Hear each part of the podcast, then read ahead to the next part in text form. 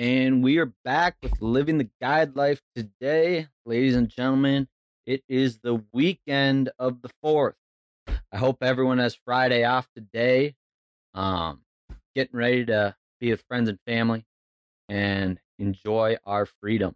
So, thank you to all the veterans and warriors out there right now. We really appreciate it and uh, wouldn't be able to enjoy this great holiday without you all. So, thank you very much. I hope you guys enjoy an awesome fourth. And I'll be spending it with my friends and family. So that's very exciting. haven't seen them in a while. Um, just been on the road, hopping around. That'll be really exciting. Um, so yeah, hope you guys are really enjoying it. And we are brought to you by Chasing Fowl Outfitters. So make sure to go check us out on Instagram. Um, hit me up we're gonna be running and gunning. We got early teal season this year. We got our honker limit moved up to five, so we can shoot five honkers throughout the entire season. Um, it's gonna be an absolute blast. Our hunting hours actually changed as well. So the first part of the season, we can hunt past 4 p.m. That's another awesome thing that they've allowed us to do and uh, open the hunting opportunity up for us so much. Um, we will have a decline, which later duck season is now moved to November 28th instead of December 6th, which is kind of rough, but it's fine. Um, I'd rather have it go later, but you know, you can't win them all. I'm just happy to have more hunting opportunity for us out here in Minnesota. So that'll be good. Um, and then we also got Bourbon Media. We are brought to you by, so I'll give them a quick minute here. If you're a small business owner in the outdoor industry, we get it. The words digital marketing can be intimidating. You're a grunt work, sweat it out, bust your chops kind of person who's addicted to progress and put all of your time and energy into operating your business. We at Bourbon Media can help you push it even further.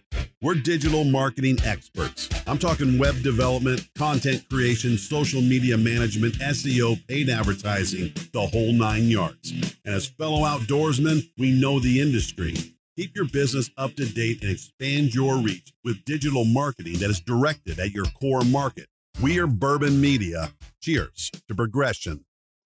And that wraps things up for Bourbon Media. Make sure to go check them out. If you are looking for a website, these are the guys. They built my website. Go look at it. Go see what you like about it.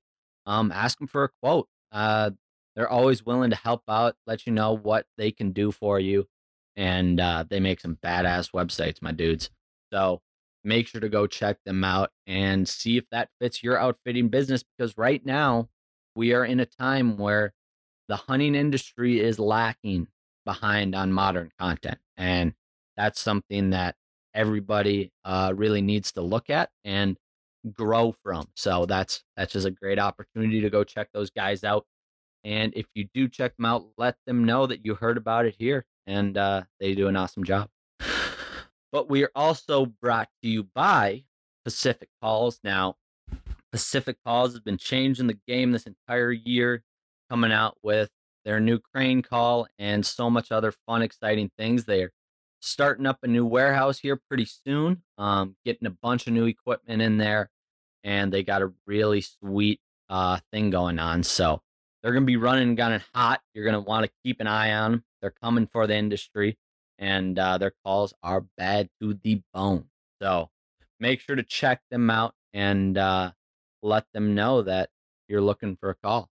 Um, other than that, make sure to go check out our private uh, Facebook group. There's going to be a bunch of guides on there that I've had on past year, um, and that are willing to help help uh, help a young guy or whoever needs some help, maybe uh, killing more birds or killing deer, whatever it is. They're willing and uh, they are there for at the tips of your fingers. So make sure to go check that out as well. The Instagram, the Facebook, everything about it.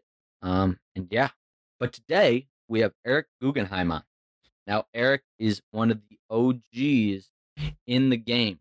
27 seasons under his belt. And uh, keeps running and gunning hard. This dude knows a ton of fucking knowledge on the waterfowl game. I mean, just the hunting game in general. Gives a bunch of awesome feedback on what it's like being a guide for that long and like what that turns into and how you can really prepare yourself for that scenario and how you can make yourself known in the guide world. Um, a lot of different aspects of what he does now, but it's just so much good information that you really want to listen to this one, dig it all up, and uh, he's a great dude to reach out to. Um, always willing to help help a young guy. So make sure to check that out today. And I hope you guys, I mean, you're gonna check it out. You're listening right now, so I hope you guys really enjoy it. And uh, you take it easy on the fourth. Now, I know Matt Judy's going to be drinking a lot of Busch Light, so make sure to give him some shit for that. But all right, see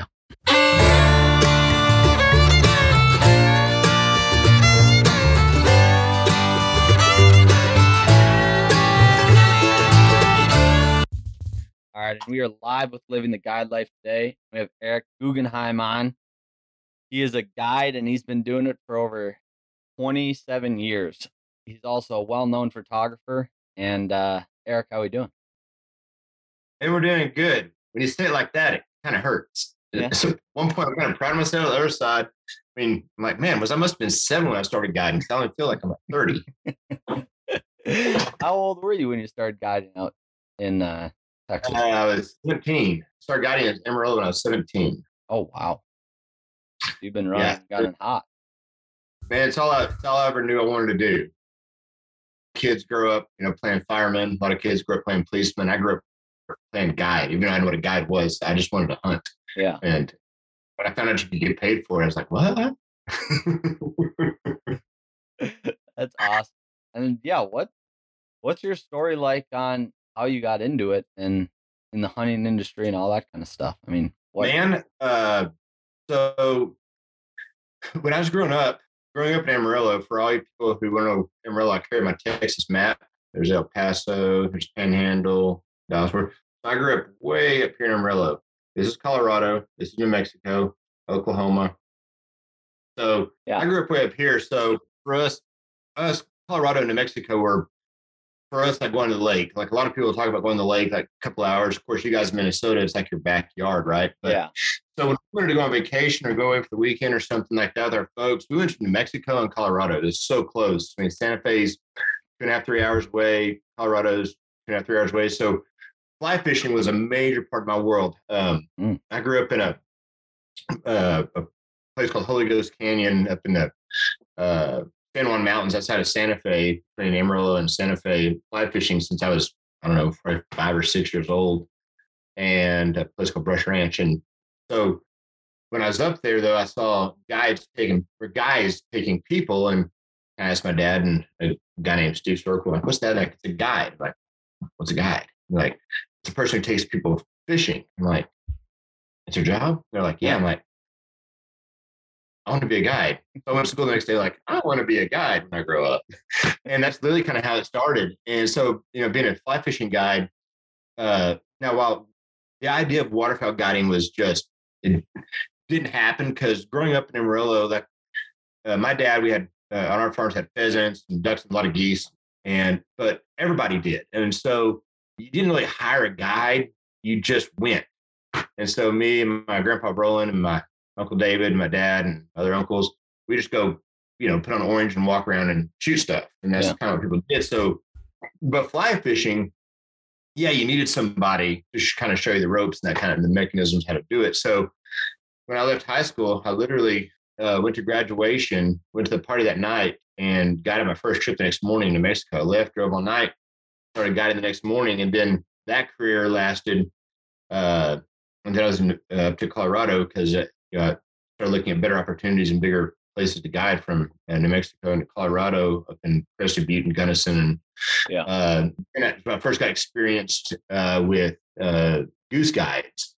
And this is like 1996 on the front range. And, you know, being a goose hunter, the, the front range is a, those days, I got real lucky, I would like to say, with a, uh, with kind of a club, if you will called Colorado Wildfowl. And back in those days, you know, goose hunting and duck hunting wasn't a big deal back then. We didn't have onX. We didn't have computers really. I mean, there was no inter- internet was kind of happening, but really not even. I mean, yeah. You, no one had a website, so you didn't go on there and find like onX or guide leases or leases or whatever. You just uh, but there were organizations that would advertise in this group. You bought this membership for I want to say it may have been a thousand bucks, maybe back then, maybe 700. Mm. And you literally got like 50, 60 properties you could hunt and hire a guide for a hundred bucks. And uh, I put together a bunch of guys and they'd pay me and I start taking them out.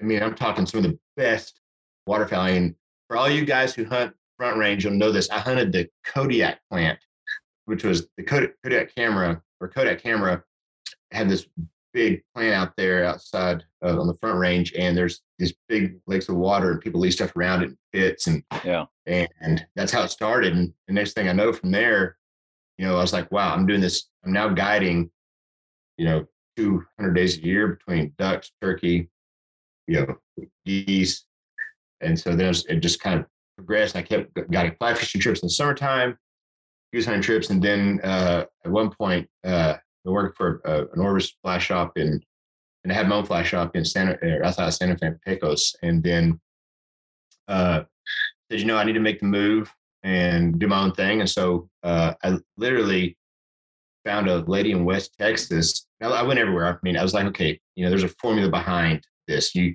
know, there's a lot of great places to hunt. And back then, you know, I would say air travel is as good as it is now. I mean, obviously planes work the same, but to get a guy to fly from, you know, Dallas, Texas to nowhere, Minot, North Dakota, or somewhere random place, they're not yeah. going to do that. You know, they're, they're going to go to the famous places known. So I've got my my Toyota because all fly fishing guys have Toyotas. It's like the it's like what you have to have to check the card. Yeah. Toyota, you know, tires, Labrador in the back, you know, DU sticker, Trout Unlimited sticker. Grateful Dead stickers everywhere. Yeah. If you didn't have that, you couldn't guide. Like, cause like, you got a ticket, like, we need your guide card back, man. And so, uh, so you know, I look like everybody. I had long hair, like down to here. I yeah. didn't actually just recently. Most y'all oh. know that I had hair forever, but not for any political reasons. Just didn't like to cut my hair. And uh, so I drove all over the United States trying to find, you know, where's the best. I'm, I'm a I'm a goose hunter. I'm not a duck hunter. Yeah. I actually uh, in Ranger Creek on our guide uh, hoodies for a long time, I had uh, printed "It's better not to hunt than to hunt ducks" on our sleeves because we're goose hunters, man. When you're a goose hunter, you're a goose hunter. Yeah. You are. I mean, there may, there may be one mallard fly by, you know, everyone's like, it's mallard. There may be 500 mallard fly by and one goose. I'm like, hold up. Yep. Those geese, one goose is turning. Let the mallards land. Forget them. We'll get that one goose, you know, and then I'm like, okay, fine, whatever, shoot them, whatever. Yeah, it's fine.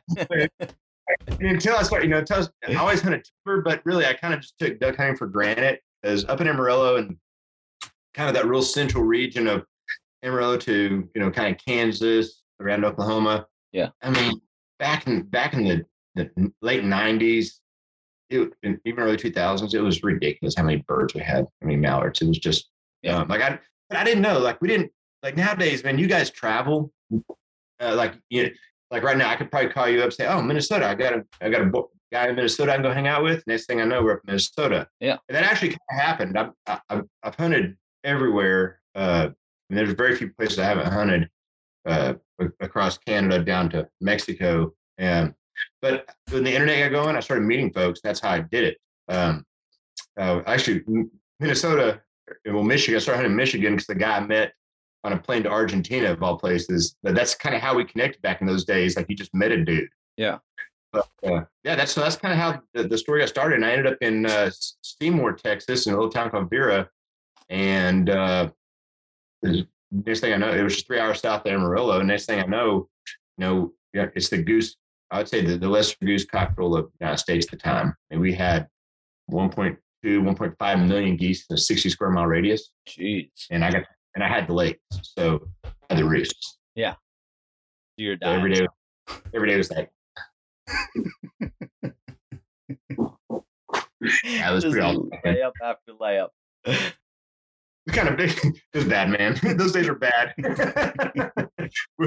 but you know, with that said, a lot of people back in those days, there's a lot of there's a lot of uh, even even then before social media, there was a uh, uh, refuge forum haters, hater on crimes. Yeah, I got pounded, and I back. I was young back then. I said stuff I shouldn't have said, and who knows what. But you know, I got a lot of criticism for hunting roost, and what they didn't realize is number one, I'm a biologist. Number two, I know what I'm doing. Number three, I can count on one hand, so I understand what to do when it comes to hunting water. Yeah. Yes, you cannot hunt roost. So, long story short, those days, you know, a lot of that hate's gone because people understand you can hunt roost lakes. You just got this very, very specific how you do it. Yeah. Yeah. What's your opinion on hunting roost lakes? I Is don't know. okay, so here, here's the key to roost lakes. Number one is birds dictate the story. I get this a lot. Uh, over the years, a lot of guys ask, like, you know, oh man, you hunt the roost, you screw up all the hunting for for for everywhere. Agree, 100. percent uh, With that said, though, the, the thing about hunting a roost lake is number one, where we are, roost lakes are different. We don't have loafing ponds. Like where you guys are, you'll have roost Yeah. and loaf. Yeah. We don't have in West Texas. We've got one piece of water, if you will, and they go, they use it twice a day. And so the key is is the birds dictate what happens. So number one, the birds have to get off naturally. You your your agenda, guided customer agenda cannot push Mm. bird agenda or you will mess it up. So if the birds get off at sunup, great. Birds get off at nine, great. Birds come back at the same time too. So they're, when they're coming back about 11, 10, 30, 11, 12, you got to be done. So you got about a two hour block or three hour block. to Get your crap done. Yeah. And get out because, and it's too easy. This is where, as a guide, it's real important that you control the hunt. customer does not control the hunt. Yeah. Too many guides that the customers control the hunt because they're paying them. They don't work like that. Hey, look, we fired into five volleys. We've killed 45 geese. We need six more. It's noon. Light line's coming back. We got to go. And and, I, and that's really what we've had to do. At times I've canceled in the middle of the hunt, I'm like, we're out. We're done. I mean, you guys didn't do it. Nothing against y'all, but if we if we stay here till one o'clock, pound these birds, this lake is toast. Yeah. And this lake is toast for me. This lake is toast for all the other guides out there, and the flight line, and the flights, and the birds, the migration. Oh, that's a lot of responsibility to put on your hunt. And you ain't that guy. Yeah. and that's how you hunt roosts. And then other times, you know, there's two ways to hunt a roost: the, the direct, like I just told you, and the indirect, which is hunting the fields off the roost. A lot of guys do, but even then, I know a lot of guys who uh, I would say jack up roost by hunting too close. You know, we're not hunting the roost; we're hunting off the roost. Yeah, man, the boom's going right towards the birds, and and the leg gets up at one time, boom, and it just kind of takes off. And so, you know, that's kind of one of those things. Yeah, it's a valid point. Does all that noise make a lot of noise in the background? I can hear a little bit, but I can cancel it out. Okay, because I go there and pound on them. No. yeah. Yeah. That's that's an interesting way to do it. Yeah, and, no, and and that's where it takes. And the other, the other thing is, so the two, the, that's the first part. The second part is having the spread. Yeah. The right spread to hunt a roost is different than a spread to hunt a field. Spreads, hunting a roost is not a flex. Yeah. So you don't need to throw out 75 dozen decoys on those. Be- One takes a long time to put out, takes long to put up. You get the same thing done, five, five, 10 dozen. I mean, I pounded them with five and 10 dozen birds and just, just you know, solder their souls in the ground. Yeah. Yeah. Like for us, I mean, we we really only hunt like loaf ponds up here. And Yes. then we'll occasionally do well like the thing about us is our roost lake, I mean, they can be so big that we could hunt one side of the lake and then have them just go land on the other. Yeah, and that and that's but see that and that's what happens to us a lot too. And another thing that's got a lot of guys do is they they this is illegal as hell. Do not round up geese on your water. Yeah. Guys will go push them up. Okay, here's the deal. If they land in your spread voluntarily, they're not going to land in your spread and you scared the hell out of them. Yeah. Boogity boogity. Ah! In the spread that we just flew over and flared off of. Let's go. Oh, it's safe now. Okay. Doesn't work that way, man. How about we shoot three shots in the air, get them up, and then they're going to come land? Yeah. Because I'm such a good caller.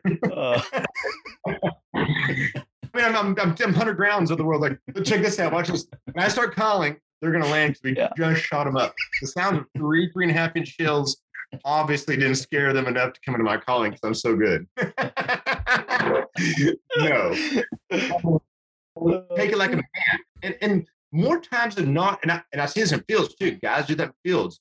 Yeah. You know, wheat field, like our Texas fields, 1,000, 2,000 acre wheat fields, they're, they're racking on us. Let's go get them up. People to come in. Yeah. They're not coming in, dude.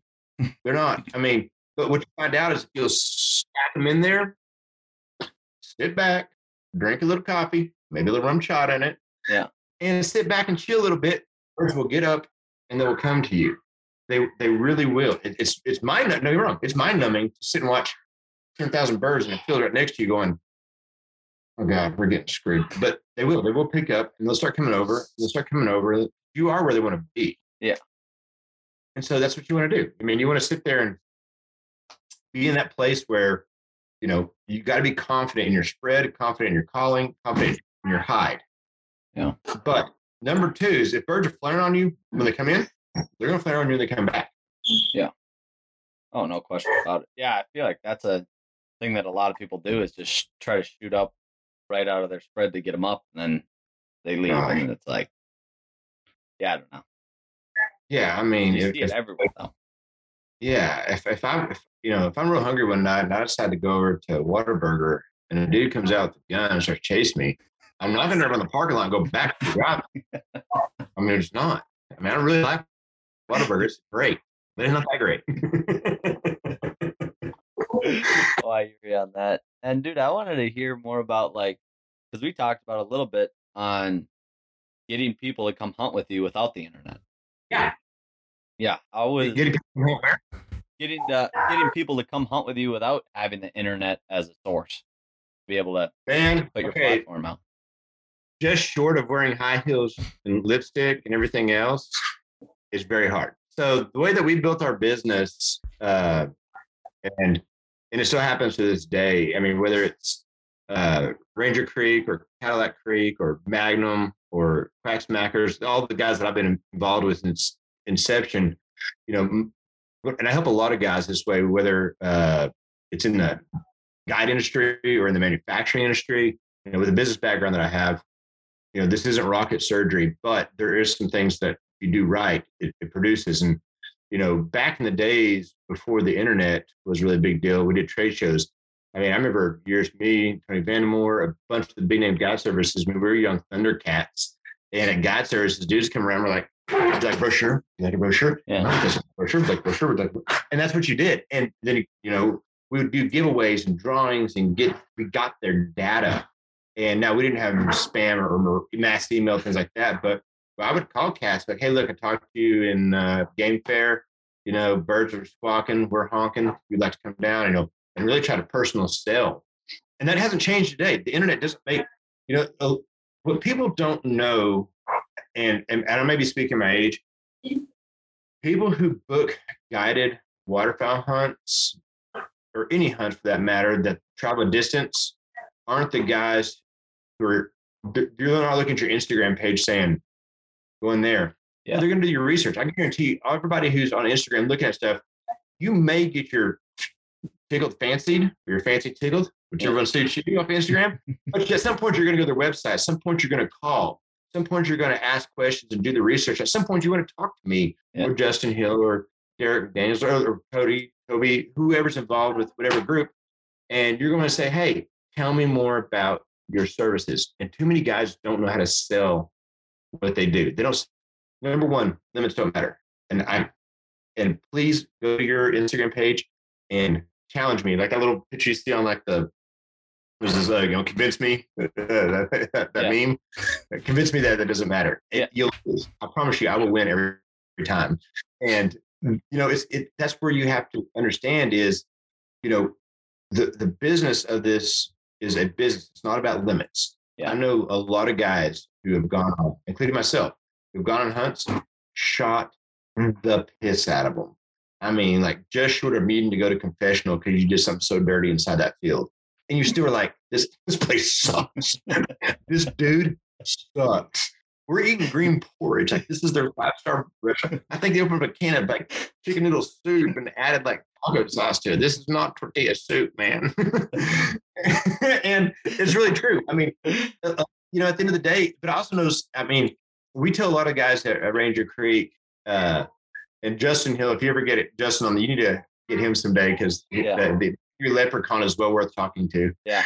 And uh, he does some great stories of, the, of this. But we tell we tell our guys if a, a guy can blank out, shoot one bird, and turn around and give you a five hundo spot tip, you understand what we're doing here. Yeah. But I've had I've had I can tell you tipping stories the last hours, but and I've had a lot of guys, I've had a ton of guys come and and you know what, man, you did it all. You just short of, uh, of, of putting on feathers and flapping your arms, squawking, you did it. I mean, you tried your best. Because some days you just can't make them do it, and that is how we got clients. And so then, you know, I mean, being a photographer, I, I and I'll go ahead and give all my secret what I did because I'm no longer in the in the operating side of guiding. And so I would take photographs all the time, and I would send, I would email or print those guys a photograph and, and send it to them because I wanted that photograph on their desk. I wanted Yeah. them to be like, "This hunt here, you know, that's my hot wife." Yeah. But you know, that's what I wanted. Is I wanted I wanted them to look up every day and see Ranger Creek Goose, whoever at their desk, their office. And in those days, we didn't have social media, so they would email it to they'd group email the photo to other buddies. Yeah. But you know, we had those signatures at the bottom, and so that next thing you know, Steve's doing whoever, Bob's doing whatever, and then and then you'd find out like uh, the, come the cheaters. Guys like, hey man, I was invited on this hunt. I can't stand these dudes, but I want to come back and hunt. Can I put my own group together? Not that happens a lot. Actually, that happens more than you know. So if you're invited, don't be that guy. Yeah. I had a great time. This guy here, he's a clown. yeah, but I want to come back and hunt. I had a good time. yeah, exactly. And we literally, I mean, and we we've got some hunts. We're on our third generation now of, of clients. Started with grandpa, then dad, and now these kids are 20 years old now, and they're bringing their buddies from college. Yeah. and they've been hunting this forever. And so that's you know that's one of the things that we do. And the other thing is, um, man, I'm I'm I'm gonna tell some dirty dirties today. Yeah. Go out market to waterfowlers. we all some we all broke ass cheap dudes who wanted to hunt ourselves but just need access. Yeah. We I but I started marketing to people who were looking for experiences. You know, in, Mhm. in, in our business, we're not in the we're not in the hunting business, by the way. A lot of people think we're in the hunting and killing business. We're not. We're in the entertainment business. Yeah. And for musicians, I've worked with a lot of musicians, sports players, different groups in my, in my business. And you have a limited budget and your mama, and you say, you know what? You can go spend four thousand dollars for the family vacation to Disney World, or you're gonna go spend this to go hunt your buddies. We go to Disney World. Not only are you not competing against other guide services, you're competing against all the other opportunities to take your hard-earned money on your two weeks vacation a year that you have to convince your wife, your girlfriend, your dog, whoever, that this is what we're going to do. And that's and so what we started doing is marketing to people who were what I call sub-tier clients, meaning you're not the guy who's got a copy of every DU Wildfowl Fowl Life magazine. I look for the guys who were, you know, advertising to their clients, want to take them on fishing trips, hunting trips, sports games, whatever, corporate groups. So that's what we did a lot of. And I know, you know, Tony, a lot of the guys at Habitat and Honey Brake, and you know, a lot of the big guide services like us, that you know that that's their primary business. They're not shooting for twos and threesies, and it's not any harder. And Bob's Plumbing in your town. I mean, Toby Brolin, uh, uh, Cadillac. I mean, he the contract. You know, he's we, we come from a contracted family, so all of our aunt, uncles and dads were all. So we knew a lot of plumbers, Yeah. pipe fitters, welders. We said, hey man, we're starting this up. Why don't you bring a bunch of dudes out, come hunt with us for your business? You could write it off. I'm not giving tax advice, just saying. Yeah. and and uh, and so and that's how we built the business. And we found out there's a lot more of those guys out there than there are waterfowlers. Yeah. there's a lot of guys at State Farm Insurance who's who've got a bunch of clients who want to go pheasant hunting. And that's what that's how I grew up. I grew up, my dad would take all of his clients in, in the construction industry and the, we did paving and stuff. And he bring them out to the farm. And me and all of our family, we'd put on little orange vests and walk with them. We didn't know what God was, but that's what he was doing. I mean, essentially, we were taking them out pheasant hunting, Yeah. having a big old get drunk, good time. And, you know, it, it- and those guys were doing business. And so that's what, so I was like, wait a second. Yeah. Business, operator. What about this middle guy called the gas service? Yeah. and that's where I started. and that's how we did it. And it's, it doesn't change a day. I mean, Yeah. it does. It's no different today. I mean, your your Instagram, your Facebook, your stories, your messages. Wow, they need to be killing centric. They need to be experience centric. That's really that big word, but it needs to be about why are you coming? Why am I coming to hunt with you versus going to hunt with him? Yeah. Stuttgart's real famous. Everybody knows it. Why? Why am I going to come to Chicoche, Illinois, or some random place as opposed to going to the duck capital of the world? Yeah. So that's that is your job as an outfitter and as a guide. When you're working for somebody, you know, the minute they leave the lodge, they're no longer a client of Honey Brake or Habitat or Ranger or Cadillac. That that's a one-on-one experience. It, your customer will live and die with your guide. Yeah. And if you got a prick, to no ain't nothing wrong with breaking up. Yeah. oh, I hear you on that. I've only been fired. I've only been fired by Justin like 15 times or more. I fired him at least a dozen. At Ranger Creek, you don't get fired at least once a season. You're obviously not touching the points. Yeah. You're fired. I'll see you tomorrow. All right, man. See tomorrow. you can't fire me. I quit. What you mean? Want a drink? Ah, put me down. Put me down. Okay. and that is the essence of all guide services. good, good guides. oh, that's awesome. Yeah, dude, you made a great point though. Like with the wives, I mean, they have to they have to sell to them, and like Hmm. choose when they want to take their vacations and all that kind of stuff.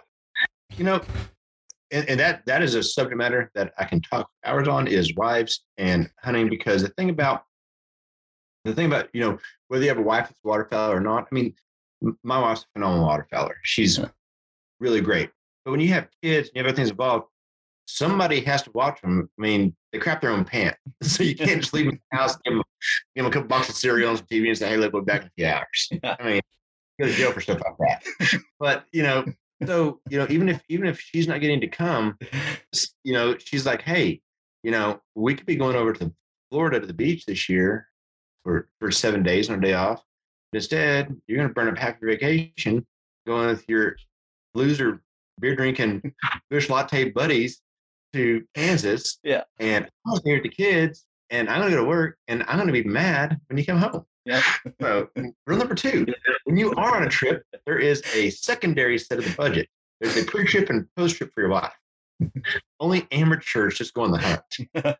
Before you go on your hunt, number one, rule number two, do not talk about the hunt for two or three days before you go. Almost like, oh, I can leave tomorrow. I, was, I almost forgot. so get your ready the weekend before. And so then blah, blah, for nice and take her on a date. You know, blah blah blah. I miss you. you know, it's gonna be miserable. I'm just gonna be sleeping in that nasty old camp, that nasty old dog, freezing cold. I wish I was home with you. and that's kind of what you wanted. And then when and then when you come home, and, and I'm real big about this. When you come home, I don't care how tired you are. Rule number two, she does not want to hear your stories about killing shit. Trust me. Yep. She does. She wants to, she wants to tell you little Tommy puked. Little Sarah got kicked out of school again. She's in second grade, just smoking. All the things that happened during her week or weekend that well, you're so you just go to you go. I mean, you may be dead tired because you haven't been to bed in two days, but you go and you go take her out. I mean, as soon as you get home, drop your crap, take a shower. Maybe we're gonna go. Maybe we're gonna go over here to Olive Garden or wherever you're Yeah. gonna go. Just go. And this this even if you're dating, doesn't matter. There, it doesn't change. So, because if you put that in front, so here's the here's the back. My wife's over there. She can hear me, so I got to tell real quick. So what you got to do? The real secret is this. So what you got to do is is as soon as you come as soon as you come back. I mean, make it just all about her and their world and everything else. Then they talk about your sister. No, you know, we had a good time. We're fine. You know, really downplay it down, and it works every time. Yeah. But if you come in there hard, hard talk about what you killed, and this picture here, it looks like this picture here, it looks like this picture here, the same crap you've seen 15 times that you don't care about, they're like, why don't you like your friends? The goal when you leave dinner Sunday night, your wife is her saying, Damn, every time Eric goes out of town hunting with his buddies, he comes back and better lover. Yeah. Oh, that's a You good can write a postcard on later, boys. yes, because all of a sudden they're, they're going to start dating. You know what? Here's how the metamorphosis works. Yeah. He goes. He's been working hard. He's doing stuff. He goes with his buddies. He comes back as a loving, kind, listening man. All this stuff is so great, and I'm glad he did his thing. Yeah. He's going, and then you go, and that really, there's a lot of truth to that. Because I mean, you know, and girls are different. It's like you send your girl to get her, you know, she's like a 24 karat chain. Can you send her to get her nails done, her hair done? She comes back a lot a little bit of buzz. Like, Baby, I'm so glad you got your nails done. and it works. And so, I mean, this is very simplistic guide life stuff that you got to know. Rule number three when you're the last week of season, break up with all your guides. There needs to be a guide divorce after season's over. Yeah. No, you have been you sleep with another man more than you sleep with your wife, and I mean that in all gender respectfulness. When you, you spend 60 days with a bunch of dudes in camp watching Jackie Chan reruns, Yeah. I mean, at some point, you've got to go. Like, we break up. Like, we have a 30 day, like, no talking, like, not mad at you, not upset with you. We just don't need to talk. Like, we need, we need to end our relationship as guides with each other. Because if not, you're texting each other 50 times a day. Yeah. Yeah. I, no, you should be in my cave. Okay. And, that, and that's even double annoying to wife. So, like, not only have you been gone, I understand that's your job. Then you come home and you talk to your freaking friends. And, um, and, you know, and so then from there, it's, it doesn't make it any better. I Yeah. mean, these are all these are all simple things that uh, will, will make your life a whole lot uh, easier. Dude, that's got it. You got it played out. Again, 27 seasons is how you get there. yeah, I mean, you've got to, at some point, you've got to, you know, that's what you got to do. Yeah, hidden secrets. Well, if not, if, if not, you're going to get pounded. And you will get pounded. You will lose, men. You will lose the battle. At some point, at some point, there's like this Mr. Miyagi movie. It's like, and they give you that look. Yeah. You're done. You're done. Yeah. Out. Toast. Yeah. The more you fight, notice my passion, it's my whatever, whatever. All I hear is, and it ain't gonna work for you. Figure out how to make your wife happy and do what you have to do. And everybody wins. Yeah. Oh, exactly. Maybe you know how stressed about my job. If I could just do this full time, it doesn't change. it's still a job. uh, dude, I hear you on that. My uh, my dad always he's a big golfer, so he goes on a bunch of golf trips and whatnot. He's like, "Hey, as long as I go on my golf trips, and I just send your mom off to wherever she wants to go, no questions asked. you gonna go to wherever in the country? Perfect. Then I get to go on my golf Yeah. trips. Maybe I hope you enjoy this old golf trip. I don't even want to go, but I'm so glad you're going wherever you're going. Maybe I'll miss you. Yeah. Thinking about you when I'm gone. Uh, and, really- and there's a lot of truth to that. I mean, and, and you know, big advice for young guys dating girls: never get serious before one full season's complete. Mhm. Girls, I'm sure you love to hunt. oh no, I'm so I love I love that he loves to hunt. I really do. No, seriously, like it, like when you're a guide, it's one thing to hunt, it's another thing to guide. Guiding, 'cause, I mean, because at one point you're going to have this inflection point when you become a dude, you become a bitch.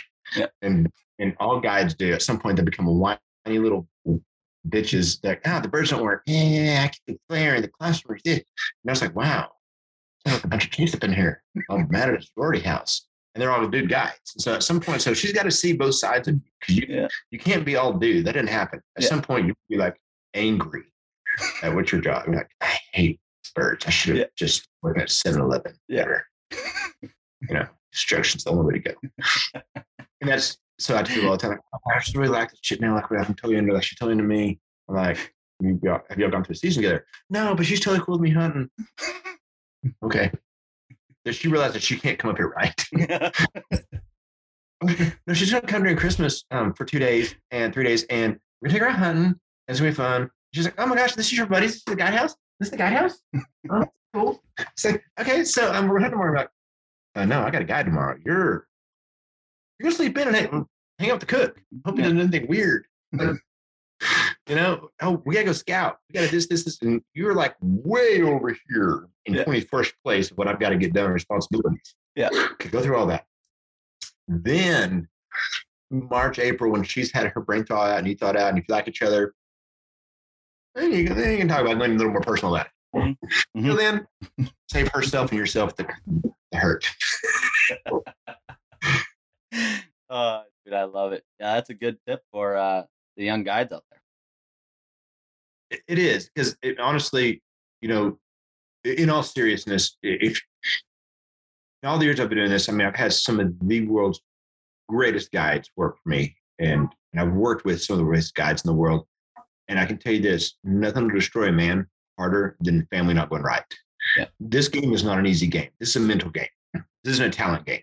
There's there's nothing about talent that goes into guiding. Guiding is literally a mental game of being strong, stamina, because there's so much that goes in, especially goose hunting and even duck hunting. I mean, there's so much that goes into all the factors you can't control that you have to manipulate that it stresses you out. And and then you're away from, especially when you have kids and you're away from your.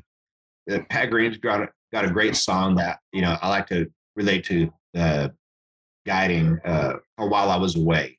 Check it out.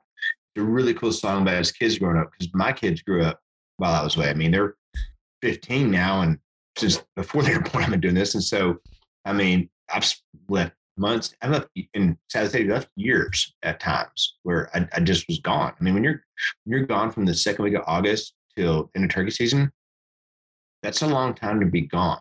Yeah. and, and you know it's um, and you know showing up a week here and a week there. it- You you it's you've got to figure out that work life balance, or else it will cause serious problems. And when that starts causing problems, your world will melt. And all the things that you worked so hard to get to are gone. Oh, absolutely. Yeah, that's that's definitely a big piece of it. I mean, shit, you're gone Yeah. all the time. And when you're, yeah, you're, it's just like when you, if you decide, hey, I'm going to own a guide service, I recommend you sticking your head in the oven first. But uh, it's a horrible decision. Yeah. If you want to own a guide service, sell your guns and your decoys. That's the easiest way to describe it. Yeah. And uh, if we could, uh, if we could tap in Justin right now or some other guys, I could, they will parlay that story of, like, man, the day you, the day you own a guide service, the day you quit hunting. Yeah. And it's a fact because there's so many other factors now that you're controlling outside of the hunt. Yeah. You know, and even guide services that are that are you know single dude led or one two group two guys led. Somebody still got to go scout. Somebody still has to go clean birds. Somebody still has to do all that stuff. And I mean, and if you're worth a grain of salt, it's gonna it just gets harder. I mean, and so you know it's it's easy to start you know saying, man, you know what, I need scouts or I need to be scouting because I know the landowners and you guys will kill the birds because I got to make sure this next group coming in from Wyoming or because Texas, wherever next week, got bird to be on Yeah. because we're going to pound these for a week and they're going to be gone. Yeah. Oh, absolutely. Yeah, and I mean, when I was down with um, Cadillac Creek, Toby was a great example that he had to leave one morning and just go scout. I mean, Toby's Toby's one of the hardest working human beings. Oh, he's a Ever. beast. He's a beast. I mean, since he was literally since he was literally since he was five or six years old, that kid's been a beast. Yeah. And you know, he's to which, you know, obviously my relationship and being a cousin and stuff, we, you know, I take a secondary set of like, hey man, you know, you've got to sleep at some point. I love you. I love you as much as any human being in this world will ever love another human being. And I'm telling you, slow down. And when you first started, you know, when Toby first started guiding and, and well, before they even hunted with me, uh, I'd come up to, I'd come up to Amarillo to come hunt with Toby, uh, cause he's running, you know, he had his bar. Yeah. And he would get off at shit, close bar at two, like 3.30. And, and then he'd be, you know, I'd be coming up there cause I didn't have time to scout. And so he'd be, you know, hauling ace wherever I'm like, dude, it's, you go to bed last night? He's like, nah, I didn't bed last night. And that he, and next thing you know, he's a dead asleep, you know, as soon as we got back from the hunt and then getting up in time to do it again. I'm like, man, you, and I said, on him today about it. I'm like, make sure you got your, your, your scouts lined up because it will, it will burn you out. guiding is a young man's sport. I mean, I'm I'm 45 years old. That's one reason I quit guiding when I say in the, in the sense of full timeness. Yeah. It's it's a I still guide a lot of days a year, but now I'm just guiding. I'm not scouting. Um, I'm like I'm like a I'm like a, a fluffer. Yeah. I show up and I kill birds. Yeah. You know, and uh, and, and I and I love helping new guide services. That's really my biggest deal now. It's going to help new guides get started. Uh, because I have all the resources. You know, if when guides are trying to expand or when birds get really hard to kill, because I mean, you can only be an expert in certain things so much. You can't be everything. But uh, so like whenever I've got friends, you know, start get, when birds start getting really stale in certain areas. I mean, I, I know lesser Canada geese. I mean, I can kill them blindfolded left, right. I I don't. I, I just know Canada geese, especially lesser geese. So if you're and and not to say that I, I don't have bad hunts, but but I like last year I called Grant Hillman. I was in Stuttgart and I, mean, I was I was I was killing mallards good in the woods, but I wasn't killing them proper.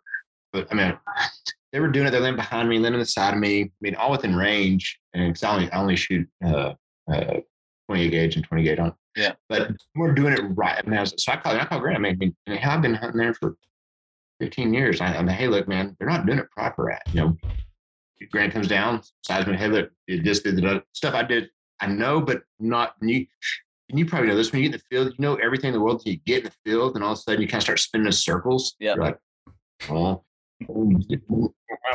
like like your first day hunting, you're like my first day. Yeah. and that happened to me so many times. So nowadays, I, you know, I do a lot of that where I, I'll go up and you know just try something new. And, and that's another good thing with guys service. Don't be afraid to call up a guy. Listen, man, we're grinding them out, but we need to we need to change a pace. We need to change a guides. We need to change something. And I think it's really, I think there's a lot of value into that too. They're just calling people up who think differently than you. I mean, Yeah.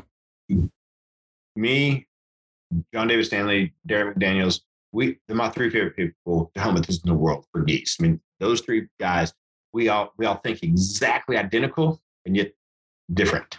Yeah. And I love I love going up and seeing those guys getting my recharge. That's another thing that don't be afraid to go. You need to go, even if you're a guide, go hunt with other people. Go book hunts, big friends, trade hunts. Go hunt different country with different dudes and see how they do it. Yeah. There's more than one way to throw a tomahawk. hmm Yeah, no question about it. I mean, it's such a such a learning game. You can learn from everybody, and Yeah. seeing how people hunt all over the country, and you could bring it back to your area, and maybe Yeah. it'll work, maybe it won't, but at least you have that knowledge. Well, and the thing, and the, and then there's and there's subspecies, subset, which I you know, not that you necessarily hunt a subspecies because you can't really tell, but hunting greaters and lessers, hunting greaters, hunting greaters over water, hunting greaters over corn, hunting greaters over grain, hunting Yeah. lessers over corn. Every one of those is very different, Mhm. and you know, I've been I've been fortunate from all my years with RNTV and Richmond to hunt from Alberta to Saskatchewan across to Manitoba, everywhere. And at some level, they're all the same. At other levels, they're very different. Yeah. And if you don't have that opportunity to have had that experience, find someone who has. Call some guy from Kentucky and say, hey man, let's go, let's go, let's go out to hunt. Yeah. Arkansas, Missouri, you know, California. I mean, guys in California soul beat specklebellies. Oh yeah, I mean, soul beat them. And hi, baby, a hot wife. Goes back to talking about earlier. absolutely. Little over six. But uh, anyways. but with that said, you know, you, you you'll never stop learning, and that's and that's the older I get, that probably one thing I'd say that happens the most. I mean, the learning. I still call people all the time. I mean, Toby and I talk all through the season. Grant, I talk. Listen, just I mean, sometimes it's just no, it's just nothing less than just frustration. Other times it's asking for help, but it's not asking somebody for help is not saying that you don't know what you're doing. And there's there's times when they're just they're they're handing they're handing it to me on, on a rich paper, and I'm like, we got to do something different tomorrow. I mean, they're side finishing, they're front finishing, they're not whatever. And Yeah. It was like, man, try this. Hmm. Yeah. Oh, exactly. And I mean, like when I went down to Texas, I mean, just watching them and how they hunt. I mean, you could bring back stuff to Minnesota that you could even try as well. Like there's so many Absolutely. different tactics. Do you guys hunt in the middle of the spread very often? We have like, I mean, we'll throw layouts out, but we've never like played under stocks or anything like that. We'll usually just throw layouts and that'll run. you know, I got to, I get a lot of calls uh, from guys. I mean, I'm a very open book person. Uh, when I did that uh, uh, Squad Fest, uh, you know, the other day, I got a lot of guys, had a bunch of guys call and had some guys from Minnesota call, and they said, you know, how they hunt and asked if they ever hunted in the middle of the spread. And it's, it's amazing how many people don't hunt in the spread or know when to hunt in the middle spread or get into the spread, out of the spread. Because again, if, where you guys are, you can almost edge hunt everywhere because your fields are so small. Yeah. So you can almost at all times. I mean, you can find an edge hunt say, man, you know, you know, and I've done that. We're up in Sheboygan, Michigan, and you know the birds are kind of acting like molt migrator dumb, doing like you know lock up until 150 yards and go wings out mm-hmm. and coast. Yep. Mm-hmm. very very known factor. It's like oh, oh go. and, and so we got in the middle. We, I mean, I'm like, hey, look, we got the gear. Let's get in the middle. Get get do something they've never seen before. We may not have the we, we may not have blended perfectly, but we were so far in the middle. They were like, oh, middle of the birds, middle of the field. They're obviously not hunters. Yeah. because no one's that dumb. Yeah. and it worked. So it's those kinds of things. yeah, no, I'm with you on That's- that. On Instagram or Facebook, message somebody. Yeah. ask them. Yeah. Yeah, we've always thought about even trying the tall socks and laying underneath them and just like saying, fuck it. It works. Yeah. You know it works. You need wind with if you're into your tall socks. Um, there's a, there's a key uh, to how you do it. Uh, if you got a drone, fly your drone over you. Okay, rule number one when you hunt in the middle of the field, you need a box of shells and your shotgun. Yeah. That's it. That is all you need. Yep. You do not need your purse. You do not need your cubby. You do need not. You don't need anything. Yep. I don't even mind bringing a dog. I love my dog. My dog loves me. George, but you don't need a dog because you're shooting right in the face. Yeah. When you get in the middle of the field, you have to get naked. Yeah. So I mean, layout blinds. I I use blankets. Get low profile. Get and don't don't look like the boogeyman. Get wide. Yeah. Get out there. Have guys 60 yards apart. I promise you, you can all see the birds. I promise you, you'll be able. Take them. You know. Yeah. If you're this thing to, you're still gonna shoot them. It's gonna be okay. And but and that's where a lot of guys make mistakes. They bring so much crap. They got their their drones, they got their cameras, they got their they got all their crap out there. They got their blind bag that's like they're going on a walkabout or something. Yeah. So it's like, what do you need all that for? you need eight box of shells and your shotgun and your calls. Yep. Preferably not you. you need those calls up. it's facts though. It's facts. Oh, That's true. And, and so then those birds come in like, oh, I don't see anything. But then you see some guy who looks like like a Walmart shopping cart got hit by a bus, and they're like, why are they flaring? I'm like, because it looks like you scattered toilet paper everywhere. uh, what's what's like the weirdest thing somebody's brought in your field? Oh, weirdest thing? Oh man, that's easy. I had a guy show up in a spacesuit. Oh my god. He showed up in a literally like tinfoil ski jacket and pants. Tinfoil, like straight up mirror.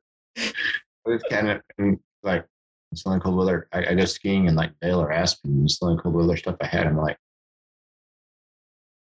you do realize these things can see you, right? Yeah. I've had that. That's that was a pretty weird one. Um, I've had guys uh, try to give me illicit drugs as a tip, which I don't do. Like, I look like that kind of guy. I, I like to party. I like to have a drink. But that ain't. No, I don't think so. Um, let's see here. I've had a lot of bad dogs, yeah. A lot. And I'm very vocal. I'm very vocal about bad dogs. The weirdest, uh, the spacesuit, spacesuit would be the weirdest. Other I mean, obviously TV crews suck. But that was uh, that was a, a living of doing TV, so you just got Yeah. used to that. Yeah. Oh, naturally. yeah. But yeah, the weirdest is spacesuits. yeah. And then bad dogs, I can imagine that's a fun one to deal with.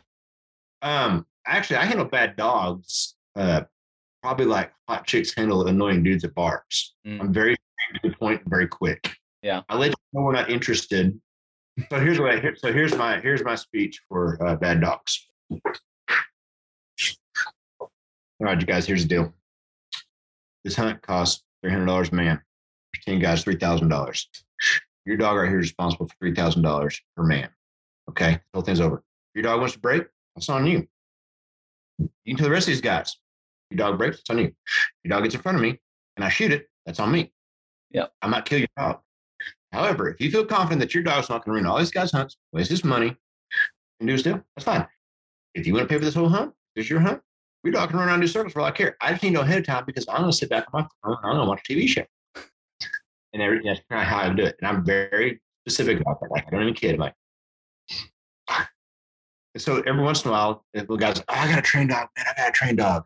Got a really good way to, like, really early on, uh, if you're going to check this thing out, soon as you lay down, jump out of your lap line, three shots. Mm-hmm. That dog takes off. Get your dog, get your shit to the truck. It for the first ball he gets there. The dog, I mean, that just, there's sometimes you just got to pre guess them. Just like, you know, jump by your blind, fire three shots, hit the dog, say, the guy's like, what do you do that for? I'm like, dog check. get your dog, get your fleet count, use the truck. that's a good one. Here, Yeah. here, here, here. Oh my God. That's your, your dog's name's here, here. Give, give, give, give, give, give, give. He gave. He, I'm like, oh, oh, oh God. Uh, just a mess. Then I go to him like, you're, you're beat your dog. He's like, no. I'm like, you need to get out of my hunt. If you don't beat your dog, you ain't to hunt me. dog beat dog. I chose we got. I'm Today. Good dog. Yeah. good dog. I mean,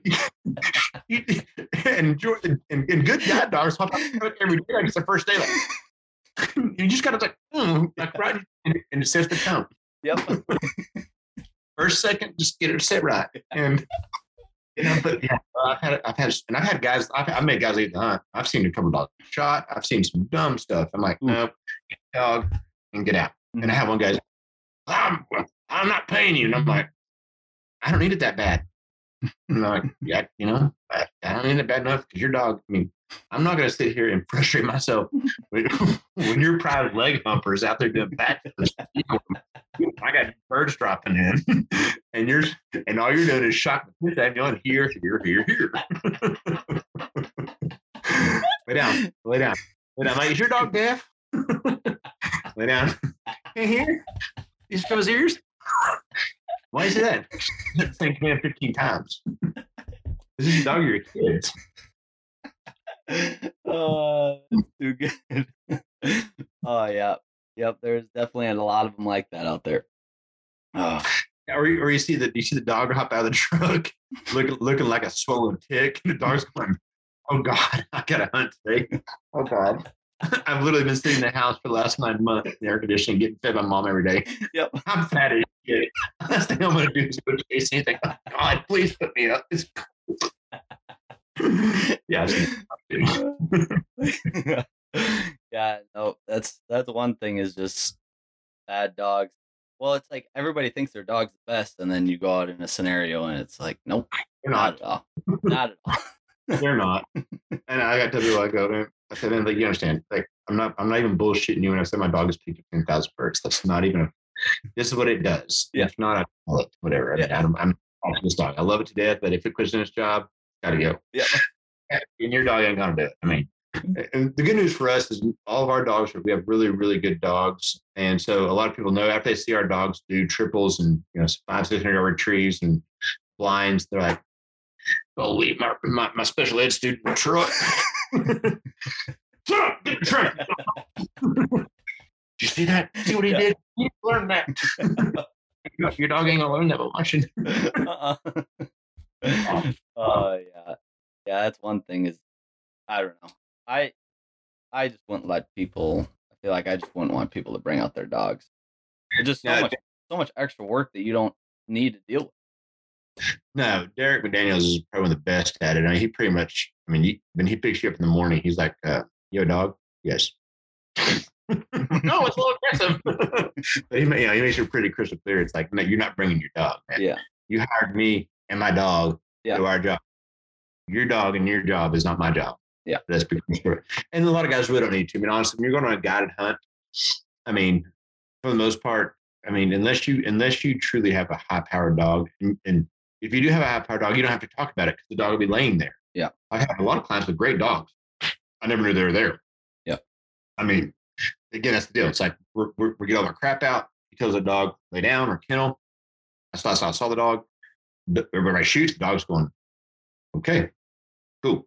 And Yeah. that's if your dog can't be cool, then don't bring your dog. Yeah, yeah, absolutely. Unless you get to grab the guide out about some flares. Like, hey, your damn guide dog flared birds. Yeah.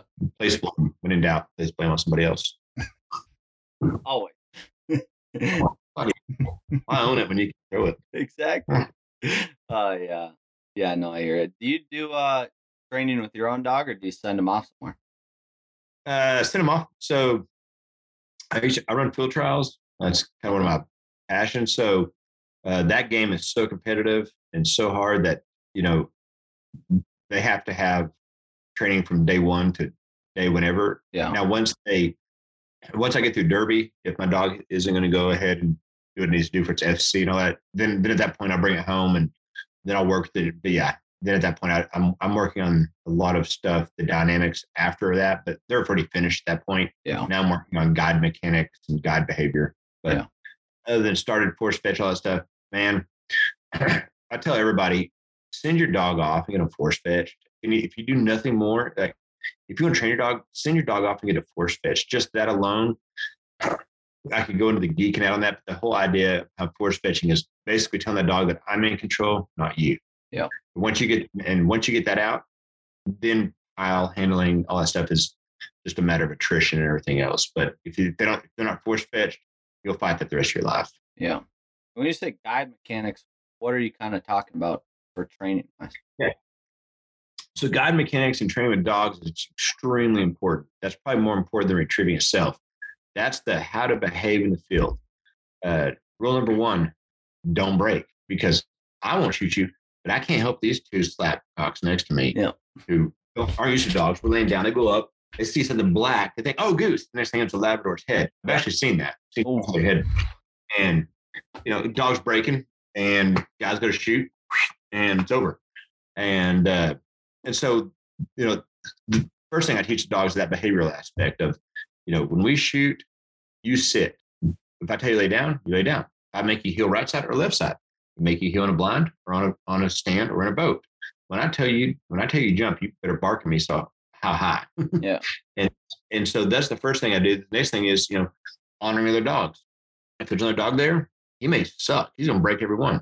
You sit and you watch. Yeah. The other thing I'm real big about my dogs. and This comes with just time studying a situation. So the dogs, you know, they'll see five birds down. They understand there's five birds down. I don't. They just know after a lot of times. You don't have to really. They know how many birds are out there. Yeah. And they they- watch just like we do triples or doubles or quads. They can see them. They count.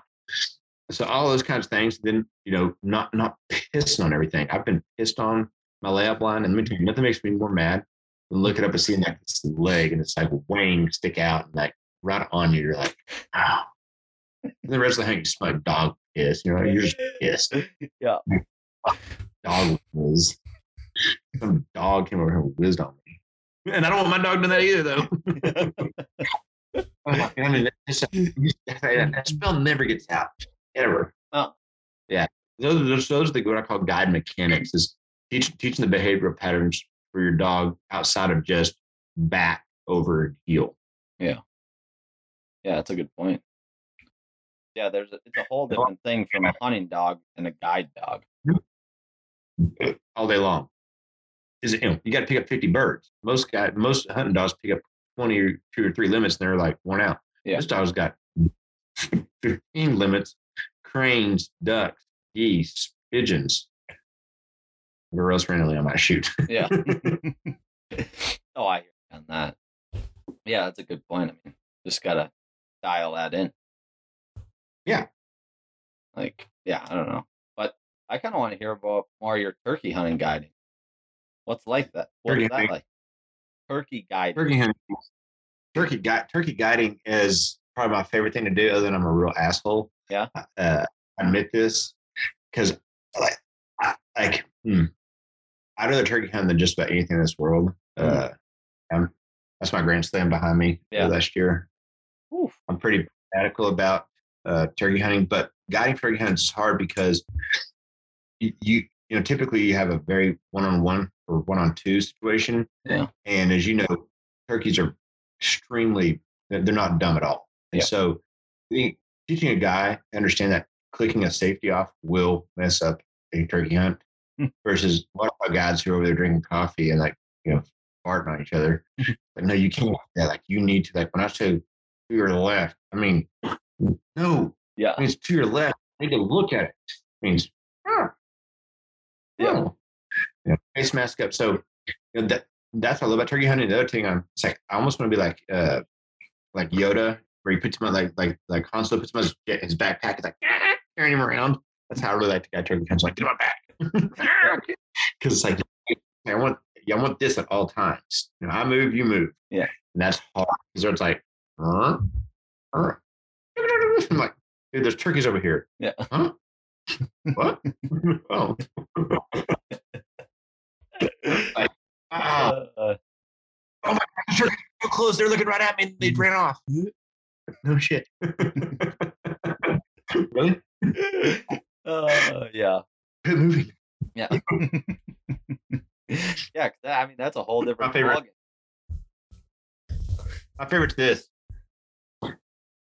What? I could I couldn't hear you. Sorry. What? What? What? What? I said don't put your face mask down. Oh, I'm sorry.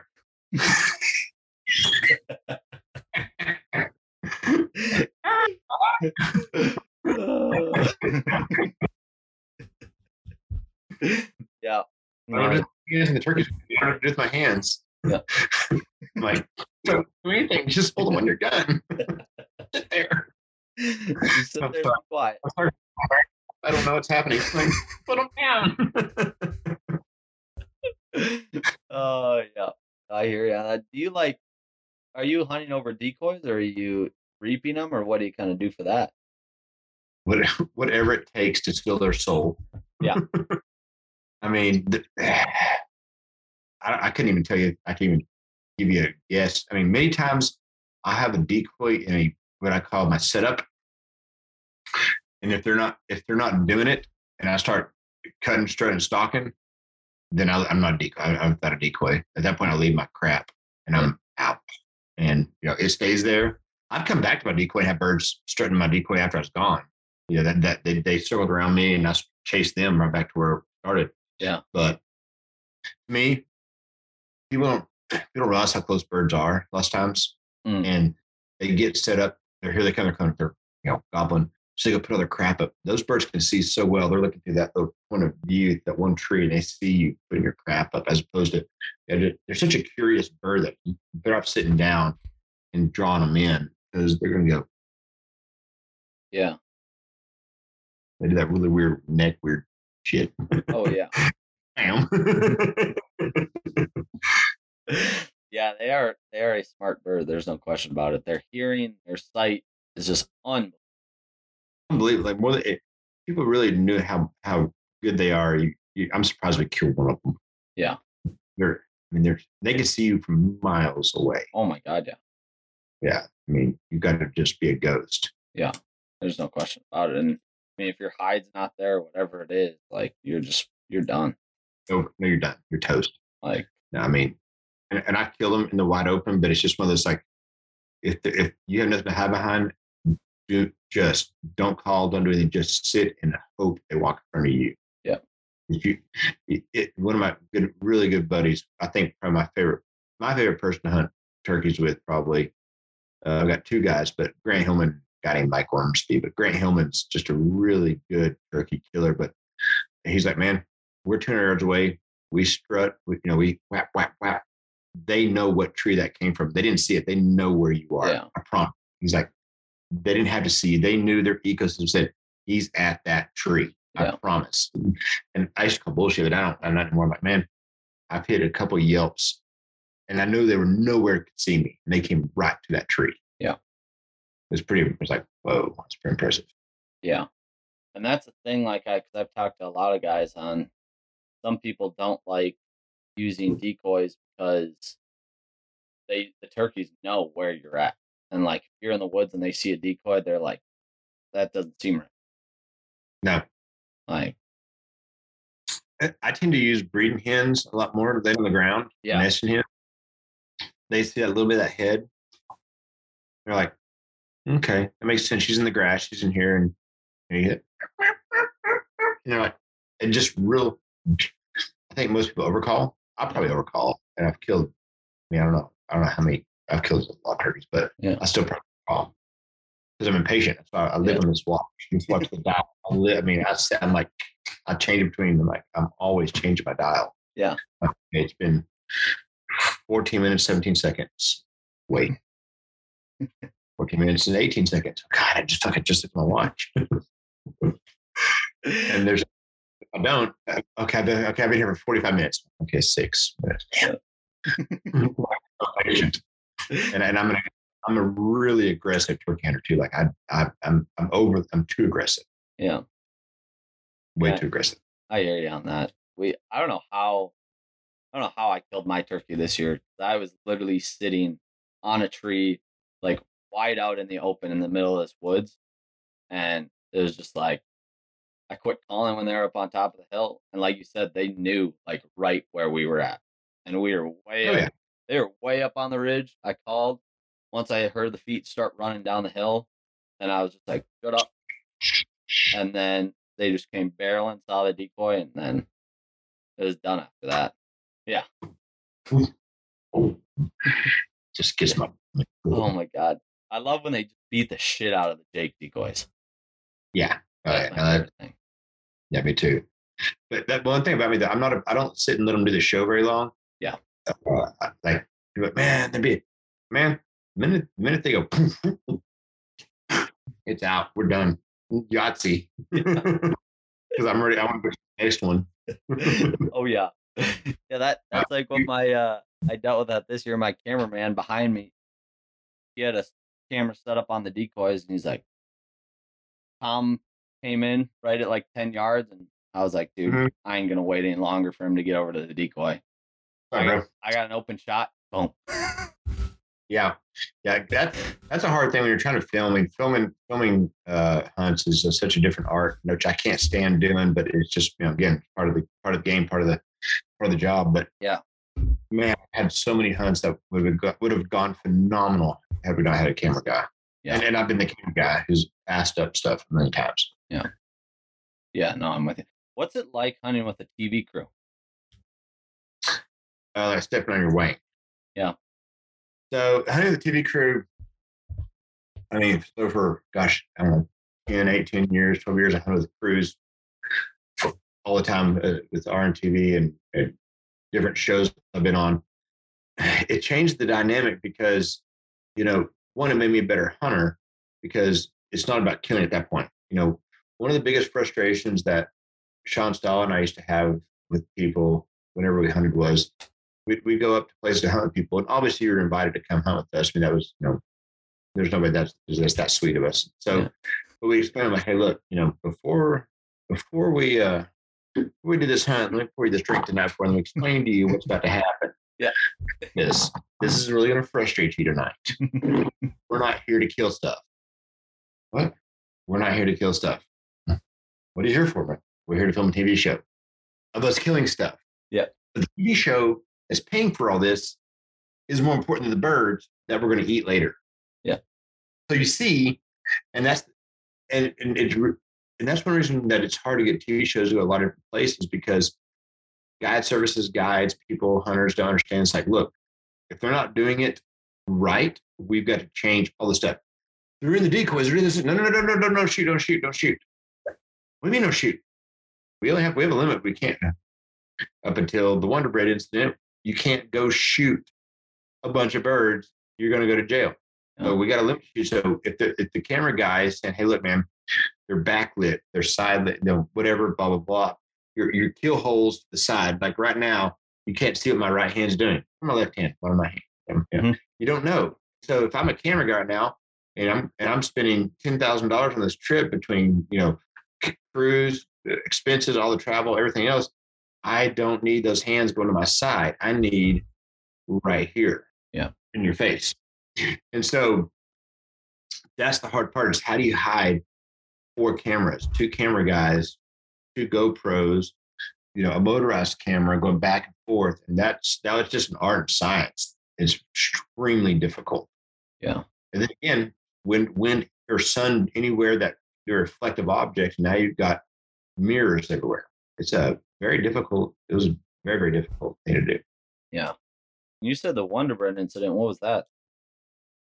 Uh, so there's a there's a TV show years ago that uh, guy got in trouble for shooting a whole bunch of uh, uh, birds uh, way over their limit, way ended up going to prison just time for it.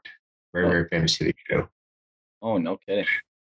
Yes, you can Google on the internet. Did went went to prison for a while for that. Cost a lot of mm-hmm. people. Guy died. Deal committed suicide. Pretty rough deal, but you know, all for the sake of a damn TV show. It ain't it ain't fucking worth it. Yeah. No kidding. I mean, you know what?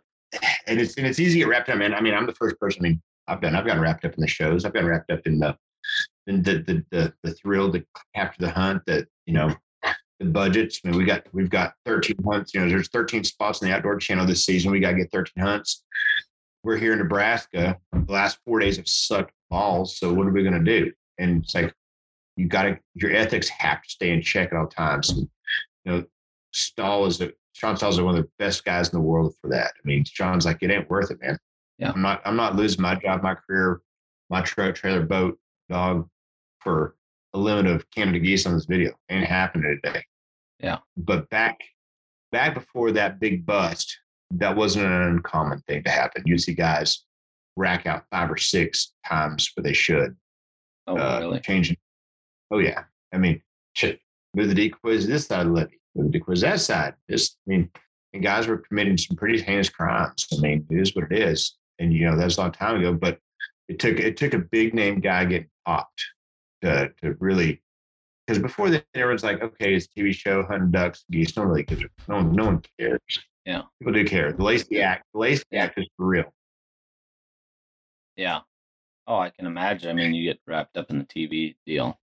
You gotta produce Yeah. your content, and people go to extents of just whatever has to happen. Yeah, it's like hundreds, hundred guys. It, they go to they go to mass. I mean, girls have done stuff they shouldn't do. Guys have done stuff they shouldn't do, just to get their content. And you know, back, you know, back in early two thousands up to, which is sad to say, from two thousand to twenty twenty, if you will, that's twenty years of, of content. We weren't we weren't having to post out post on social media every day. We had thirteen episodes a year, so you needed twenty six hunts Yeah. to wrap out, you know, a season's worth of content, not 365 days of posts and snippets and all that. I mean, it's just, it's mind numbing Yeah. how much content you're required to have now as a brand. Yeah. And people, and people dumb stuff, man. Let me say this for all you guys and girls out there that are young, I mean, you, what you do is going to be around forever. You know, I've made some really poor choices and some of the things I've done trying to promote what I thought was a good thing at the time. And it's still there. It, it, it'll always be there. It'll always be there. Yeah. And you have to be able to change that. And, you know, your name is more important. You'll never be able to change your name. Yeah. And you want to go out with a, you know, you want, you want people to say, hey, I know that guy, that girl, good people, solid folks, whatever they believe in, I believe in. That's good. As opposed to, oh yeah, I remember he or she, remember they, oh, she's a, he's a, you know, and, and I, there's not a, I'd be shocked if you tell me a story I haven't heard in camp people have done just to try to, and it's no different than music or any other, it's no different than any other thing people are passionate about. People do dumb stuff just Yeah. to be known. But now people are doing really dumb stuff on the internet. Oh, yeah. Social- really dumb stuff. Like that's gonna leave a mark. hmm Well, the thing is, I mean, everybody wants to be a creator or whatever it is, Yeah. and they'll do anything to get that following. Because following is everything nowadays for a lot of people. I uh, I sympathize with you, you with you guys, you know, because uh, and not that I haven't necessarily got caught myself when it first kind of happened, because you know me being a business guy, you know, when I first got into the social media thing, to me following was a way for me to talk to my sponsors, like you know, your Sitka's, your Tanglefrees. Now Yeah. I'll say, hey, look, I've got these thousand followers. This kind of you know, there's a mathematical formula. It didn't necessarily say anything that I was a better hunter. I was more looking at like, this is why you know you should pay me to do your stuff. Yeah. And but but I came from but I came from from the old school. I already had a reputation and a name and Yeah. a following. I, I, you know, I already had many many ads, photographs, you know, whatnot. And so, uh, but now I think kids are so hungry for likes and content. You know, I, one of the best photographers out there, hands down, and probably all around great guys when it comes to humility in this whole sport is a guy named Cody Grounds. Uh, if you don't know Cody, Cody's Yeah. Ranger Creek. He shot photographs for body. And Cody's just, I mean, he, he, I don't even know if Cody could know what a like is. He didn't care. Yeah. His, his work speaks for itself. And that's the other thing, you know, it, it, I hate to burst everyone's bubble. My sponsors aren't, don't care about my likes. Yeah. My photo, most people never see my really good photographs. Uh, my really good ones go to clients who know me. Yeah. And they pay me for it. And they have a catalog that nobody gets to see because it's their images. And they use. And of course, you've everyone's seen them on covers of magazines or anything else. Those don't go out. Those, those are because my clients aren't looking at my likes. They don't, my clients doesn't say, you know, Max, Max doesn't call me and say, oh, you got 15,000 likes. Can we use your cover photo for the cover Max? No, they don't care how many likes I have. It's a great picture. Yeah. And my content over, I've been in, I don't know how many Sitka catalogs, a lot of them, almost all of them, for the most part, some level. And they're not, they don't care about my likes. They have a Dropbox.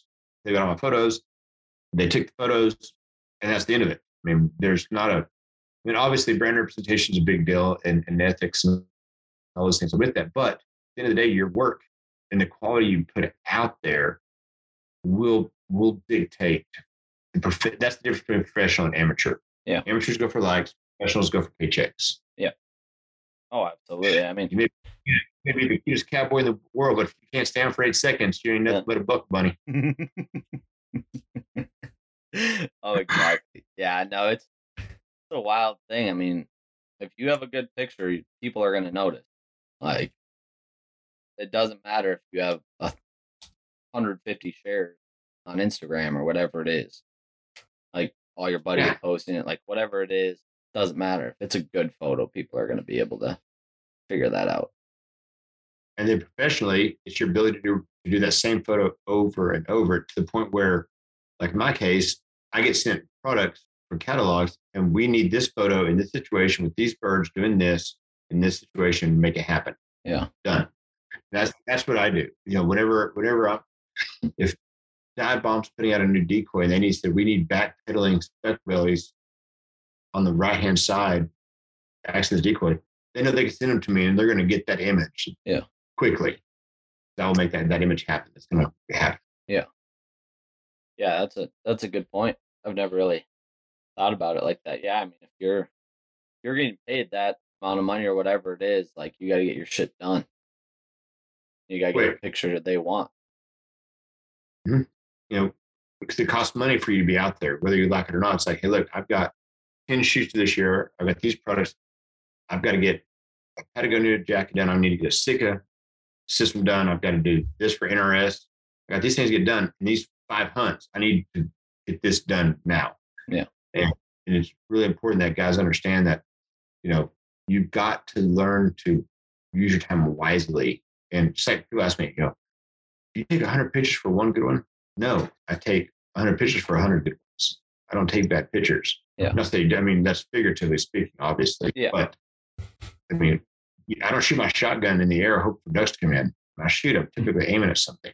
Yeah. I don't always hit it, but I give it the effort. Yeah.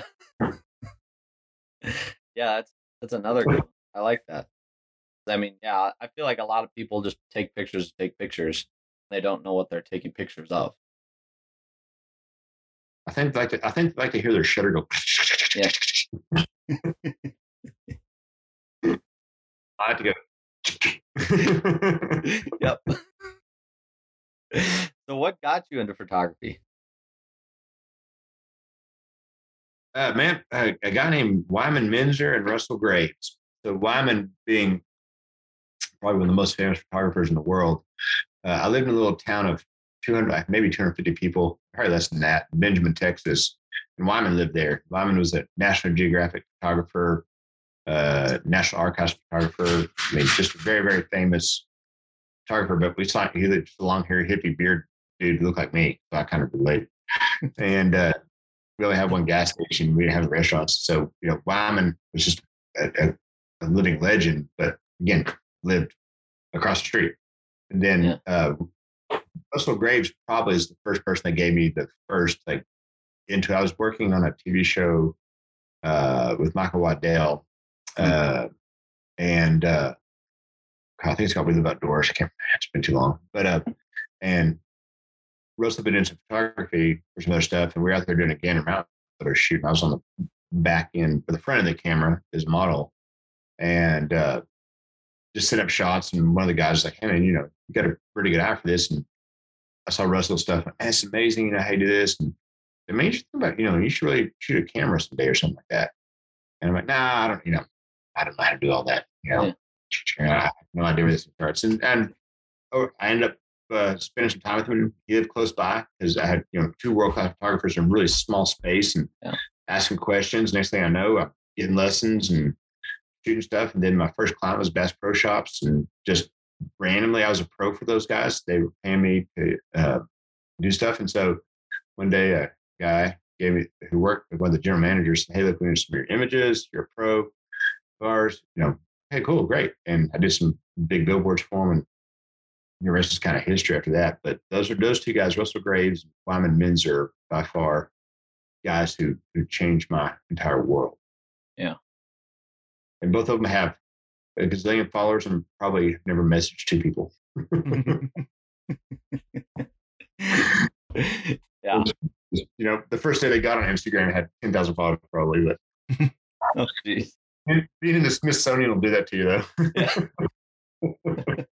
I ain't got there yet. My goal as a photographer is to have like a, an ad this big or a little picture that big in the back in the very last page of National Geographic. Like Yeah. I do that, I'm like, I'm done. Yeah. Forget that I've been on of other magazines. Like that one, I can tell my grandma, Grandma bro, and I made it. Yeah, I'm a professional. I'm a Nat Geo. oh, absolutely, dude. That would be that would be something. There's Yeah. no question about that. Every every time I get a message from those guys, I'm just like, yeah. That never happens. Ah. Hey, can you send some pictures of this? Like, yeah, Nat Geo. No. Yeah. Yeah. We're doing a story on on on geese. We're doing a story on whatever West Texas. Like, yeah, no. We let down. It'll happen one day though. Yeah. Oh, it's coming. It's only a matter of time. It's a matter of time. Yeah, exactly. You put up contact. So they uh you had to do a story on West Texas geese? Or they asked you to do something? No, just asking for pictures of, of Okay. lesser Canadian geese in the Hill cranes. yeah. had those. Yeah, Adobe walls. I mean, they've yeah, I've had just and all the and they've got like fifteen thousand data. They put out inquiries. Yeah.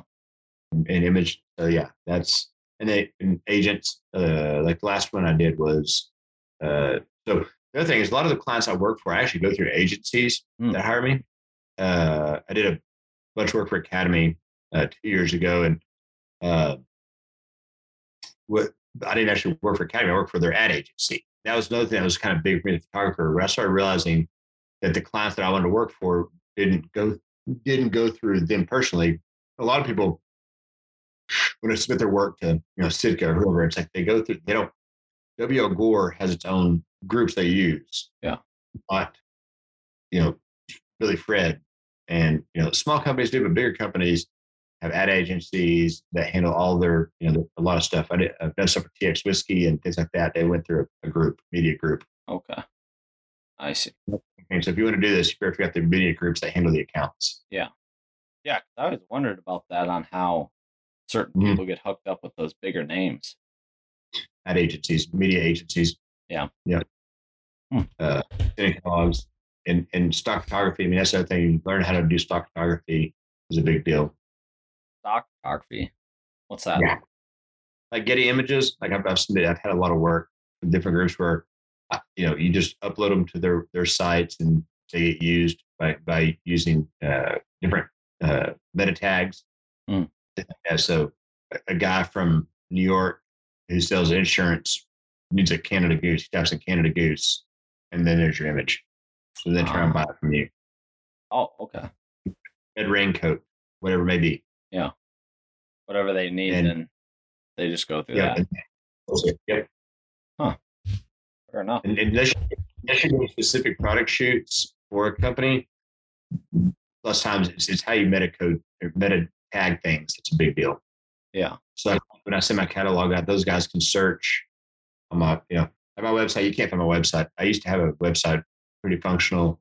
I started getting so ripped off by everybody and their dog. And then I Mhm. took it down.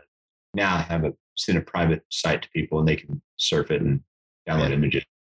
Fair That's like nothing when your image is published, you know, and somewhere and you're like, appreciate the reach around. Yeah. Thanks. Uh, yeah. What was the hardest image you like had to take for somebody? Um, probably some of the timber hunts I've done uh, with Rich-N-Tone, Max, because you're you're. I, I was on a hunt. I don't know, gosh, seven eight years ago with uh, Hunter Forbes and gosh, I was all there, Grant and Jimbo, and we were we were on the White River, and I think it was maybe Xpress boat. Boats was there with uh, their photographer, and going through trying to capture timber hunts and the water, I mean, it's already right here. You just barely waited, and you're trying to hold. You know, I'm holding a, a nine thousand dollar camera right here, trying lenses and trying to do all stuff. And I end up, I'm walking, and Grant Hillman sees me. I go straight under. And all he sees my, I mean, it's January, freezing. All he sees my arm. This camera's big lens sticking up, and me submarine, and I come up, freeze my ass off, and I'm like, camera's dry, camera's dry. I mean, shit's covered. Birds are doing it waders are full. I got ice forming around me. I mean, I'm frozen as hell. I'm ripping out shots. Yeah. And Grant seems to go. and Grant's like, "We're freezing." I'm like, I'm, I'm, I'm okay. I'm good. And I mean, I'm. It, I literally get to the boat, take all my clothes off in the boat, and I'm warmer in 30 degrees than I was with my clothes on. But that was probably the, the hardest. That was one of the hardest hunts I've ever had to take photos on. That one, or one time Sean Stahl and I were in uh, I think we're in Sault Ste. Yeah, Sault Ste. Marie, Canada, or maybe Cheboygan, Michigan, Charlevoix, and uh, it was. I mean, it was rain. It was raining up. The earth was pissing rain on top of God's pissing rain down on us, and it just it was miserable. And just trying to take pictures, and everything was wet. Everything sucked. It was one of those days. I'm like, God, I hate this sport. Why don't I play golf? those, those those two stand out forever. Sucks. Yeah. but but definitely the submarine submarine in the White River is probably the worst day of my life hunting mm-hmm. was. Oh, I can imagine. There's nothing worse than getting water in your waders. Oh, and, and that was like a, that was like at six thirty in the morning. I mean, I was there for three hours. I mean, I stayed that. I mean, ice was it was the it was so it got to the point where I mean, I just extremities quit working, nothing to work. I was like, whatever. Yeah. I don't know. At this point, I don't care about dying my waders. It's not going to fall asleep, just fall over. right. That, probably that's probably the, the hardest photo photo shoot I've ever done. And what And- photo did you have to take for that? Like, what were you trying to get a photo of? uh, Xpress boats and uh, calling in the woods that Rich-N-Tone calls. Okay. Uh, and ducks. At that time, there wasn't a whole lot of really good pictures of ducks doing it in the woods with a dude. Uh, I can send you uh, the, picture's not great. I got some world class, uh, some world class photos out of that. But I mean, I trying to get pictures of ducks in, in the in the timber, which is green and dark. Yeah. doing breaking with guys calling. That's it's a really hard thing to shoot because the light's not right. Oh, There's no there's no objective, and your ISOs those are everything's thrown off. So you're having to really learn how to manually compensate quick. yeah, When you're frozen, nothing's quick. yeah. Oh, exactly. That yeah, like you're saying, it's such a dark atmosphere. Oh, it's it's hard shooting shooting in true green timber. and, and there's a difference between flooded timber and green timber, two different worlds. Yeah. Green timber is like nighttime and daytime. I mean, you're in there and it's it never light ever, which is why you stand by trees because they're so dark. Yeah. But I mean, I've hunted I've hunted timber in the middle of the day that's dark. Oh wow. Okay, canopy is so tight, everything's brown and black in there. I mean, there's there's places like in Dead Spot River, you know, especially around when you hunt in the south.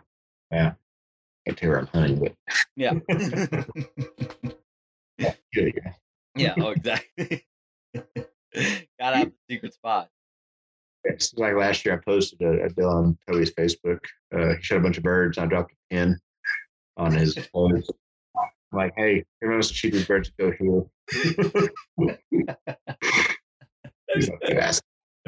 Uh, Then people clicked on the pin. It was Disney World. like, you idiots. You think I'm actually going to drop a pin? uh, good. There, dude, there's so many um scouter, e scout, like people that just scout through pictures. Uh, it's mind numbing. Oh my god. Me and a guy got in a fight about that. We're st- I don't even know if we're still friends.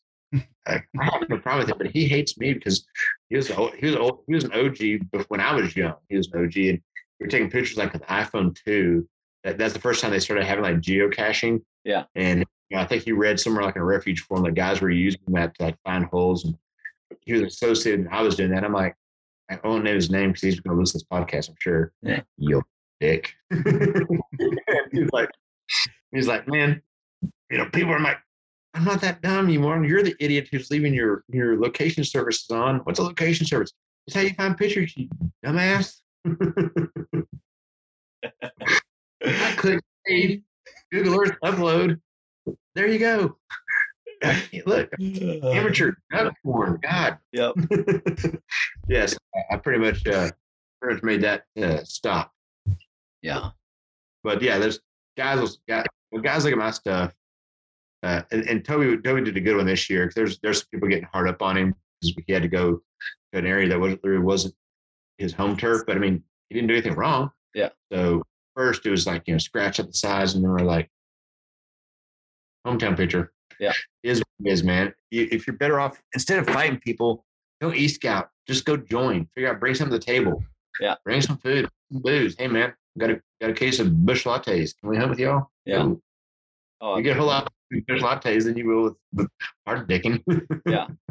yeah. I was I was down there when we took the picture in front of the Pampa sign. I didn't want to say anything because I knew you were. I just going to see if you were. Gonna, I was like, I'm to leave this one open and see if you step into it. That's one. yeah. I mean, you know the whole story. Oh, yeah. I mean, perfectly legit, normal deal. That Yeah. I mean, lose it, dude. Lose your shit. So, I mean, God Oh my dude, it, it blew my mind when he was telling me that story. I'm like, these kids were just freaking out. Really, Oh my god. Gonna come to your house and rape your dog. I didn't rape my dog, man. What my dog did. yeah. Bastards. uh, yeah, it was was something else. And then he would send pins to where he's at, and they'd be like, "Well, Yeah. I can't, I can't make it there." Well, I don't have gas money yet. I'll be there next weekend. I've got finals tomorrow. I can't come kick your ass like I said I was going to do. I've got to pass uh, math. Yeah. Yeah, my dad's coming in the room. yeah, he called me. He's like, drop a pin. Like, "No, don't drop a pin. He's like, all right, drop a pin. I'm like, whatever, man. He's like, crickets. Crickets. uh, We're going to barbecue your dog. We're going to kill your kid. I'm like, really, for a duck? You're going to do that for a duck? Okay. Wow. Wait till life really kicks you in the nuts. oh my god, yeah. There's no doubt about that. uh, he's oh yeah, that was something else. I just blows my mind that people are so worked up about that. Oh man, just lay that. Chill out, everybody. Yeah. Out. Yeah. Yeah, that's the thing. Like, I don't know. The the waterfowl community is like very helpful in a sense, but also is just like fuck you if you go in my area. Oh yeah, straight pissing my other's fire hydrants. Yeah. All yeah. And even, even myself, man, I find myself feeling that way, but then I'm like, why am I worried about? Like, it's just what it is. Yeah. Don't get butt hurt. Yeah, but it's like they walk around like, you looking at my woman? That's fat. Like, Yeah. no, dude. I, I like to butterfly hunt. These birds have wings. I don't go poaching on your deer. Yeah. These birds have wings, and I follow them, and they're kind of, you know, very predictable. Yeah. And I shoot them. Yep. You can't hunt there. You can't either. yeah, but I don't want you here. oh, my bad. I forgot. I forgot it's America Land of the Free. The Intercoastal Interstate Highway System says I can, asshole. God. Uh, dude, I, I had some people last year. I moved into like Southwest Minnesota for school, and Mhm. some dudes were like, "Yeah, I know you hunted this area back in high school, but this is my turf, so don't step around here." I'm like, "Dude, well, that's a shitty deal because this is fucking America, so I'm gonna hunt wherever I want." Yo, bro, off my stuff. Off my geese. Hey, in this club. Sorry, this sir. Dude, this ain't no West Coast gang do shit. And what do you like? Like you pocket the back pedaling uh, free curls? Yeah, no. It drives me insane. uh, yeah, I don't get it. Was it always like that bad when all the years that you've hunted? Oh yeah, Jeff Stanfield and I used to beat the piss out of each other. Yeah. Oh god, yes. Now, now he's a great guy, and I'm a great. We probably always were. Just oh yeah, no. But in those days, it was, it was more physical. In those days, in those days, it's like I'll cut your ass off and rake you in the curb. Like, but people fought back then. Like nowadays, people can't fight because they want to sue each other. Yeah. Um, yeah. Like to me, a good old ass whipping settles a lot of things. It's like you know what? If you're willing to take a lick for it, cool. Yeah. Like I have no problem hitting a guy, and I have no problem taking a hit. If we need to get to that place, I prefer not. But it's Yeah. like I feel that strongly, then I need to be then I need to be willing to get my ass kicked for it or deliver one. Can't always don't ever judge a book by its color, Yeah. but uh, but then it's, it's amazing how many times guys whack each other. Everything gets cool, but Mhm. now God, people tough text each other or tough whatever they do, and it's just like, man, all you're doing is mouthing either either either throw that smoke wagon or shut up. Yeah. If you're that if, if you feel that strongly, then you need to ride this train out or else shut up and figure it out. I prefer the pacifist, peaceful message. I'm a long haired hippie who prefers why don't we all get along? but you know, some guys don't, so it's like, okay, fine. Jerk that smoke wagon. Yep. And then they just it's like, okay, you're gonna sit there. Oh, but you're gonna go on social media and at hashtag fuck you dot net dot com dot org. Cool. Tough typer. Get those fingers strong. You're seeing a grown man naked? You want to?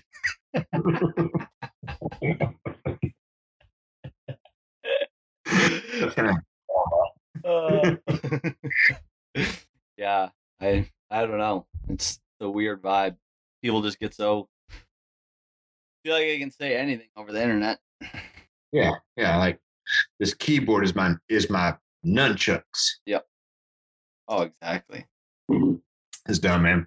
You can't, and most times not. It's like the old Chris LeDoux song. If two people would get together and talk about their differences, you're gonna find out they're probably more alike than you think. Yeah. Oh, 100 percent. Let the birds be the enemy, not each other. Yeah. Yeah. I mean, waterfowlers. I mean, you have so much in common.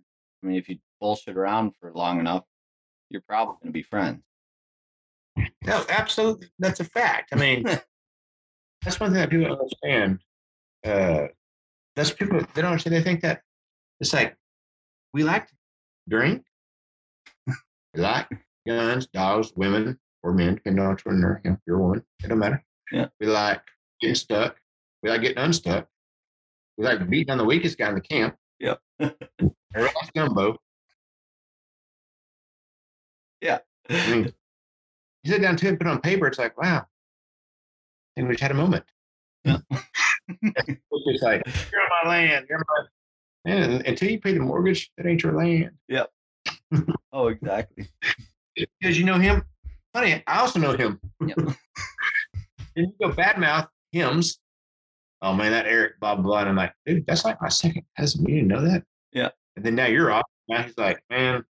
Or you're the farmer says, you know what? I don't want I don't even care about these hunters. I don't care. I don't want to hear from y'all. Screw all y'all. And then nobody gets to hunt. Yep. Winner, winner, dipshit dinner. Yep. Back. Yeah. I birds just yeah, I've, I've heard a lot of, of stories about that. Like they just start shit talking, and then everyone's like, "Nope, I don't even want anyone hunting now." Nope, I've seen it happen. I've seen it happen dozens and dozens of times. I'm not even kidding. Yeah. It, more, more time. I've seen it happen more times than I've seen it the other way. Well, the shit talk. Well, I'm glad you told me how that son of a bitch was. no, they don't. They have their own opinion formed about you. Yeah. It's not my place to tell you that Fred's a dick, or it's not Fred's place to tell me that I'm a dick. Yeah. That farmer, rancher, landowner, they already have their preconceived whatever that you had there before, so stay out of their business. Yeah. Oh, I'm with you Yeah. on that. Cultivate the relationship to begin with. Yeah. Yeah. I mean, you could, you really want to shit talk somebody to a landowner. Like, you don't know if it's their cousin. You don't know who the fuck it is. I don't know. I mean, you don't need to in the first place, but like, you're just digging yourself in a bigger hole. Yep. Yeah, and, and ruin it for everybody, including yourself. Yeah. I don't know. It it blows my mind. There's and Minnesota's not terrible on like most of the guys that I run into are pretty pretty chill guys, but there are some that are just fucking hate hate the world. Haters. Yeah, yeah. Uh, fortunately, there's going to be more of those coming than there are people who just want to sit back and chill a little bit, drink the whiskey. Yeah. Oh, there's no question about it. This world uh world's getting interesting. Fact. Yeah. Yes. I could go back to 2002. I would. All right. Before uh social media and all that kind of good stuff and just take it Yes. easy. The- It's, it's like the Merle Haggard song, uh, "The Good Time's Really Over." That is that great song. Yeah. Oh, I hear you. when it's with something you got at a hardware store. Coca Cola.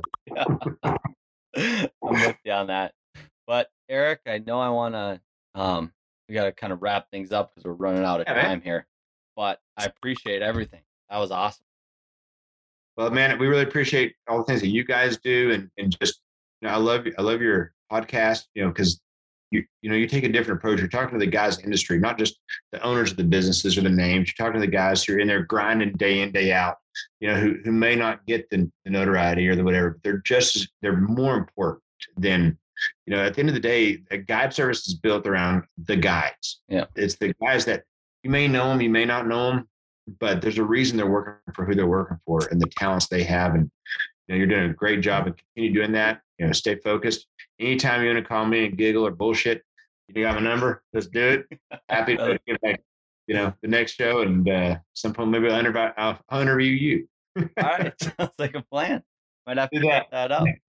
I'd love to. Well, be safe. Let's talk soon. And all you guys out there, stay tuned to all the different uh, things going out there and be cool to each other. Don't be uncool because no one likes a dick. Yep. Thank you, brother. I appreciate it.